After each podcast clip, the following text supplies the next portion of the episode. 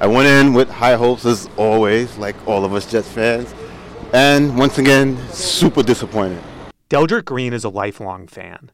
He expected the team to be better this season after they selected a promising quarterback, Zach Wilson, with the second overall pick in the 2021 NFL Draft.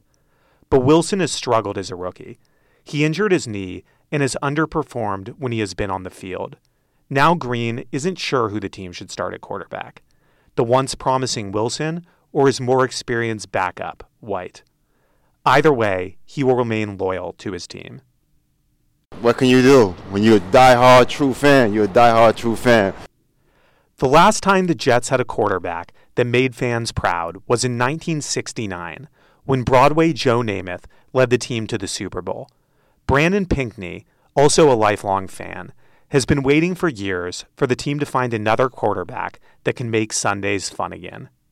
Ever since back in the day when he was killing it for us, I mean, we haven't found a good quarterback to really carry our team, is how I feel. We just haven't found that quarterback. Our offense is just still too weak.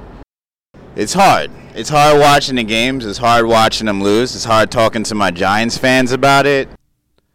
Well, some Jets fans are stuck in the past, many others have strong opinions about tomorrow's decision. Aubrey Carter grew up in a Jets family and has been going to games since he was a kid. I think if Wilson starts, that's the right decision. Do I have confidence they make it? Uh, it's like a toss up 50 50. You never know with the Jets. That's the issue. it's like the Mets. George Chahrouri is an expert on football analytics. He works for Pro Football Focus, PFF, the data company that grades player statistics for Sunday Night Football. Chahrouri thinks the numbers are clear about who the Jets should start at quarterback.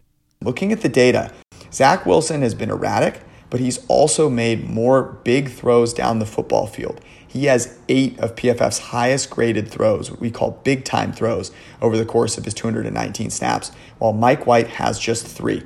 The Jets haven't made the playoffs for over a decade. Hopefully, for the long suffering fan base, tomorrow's announcement can help change their fortune.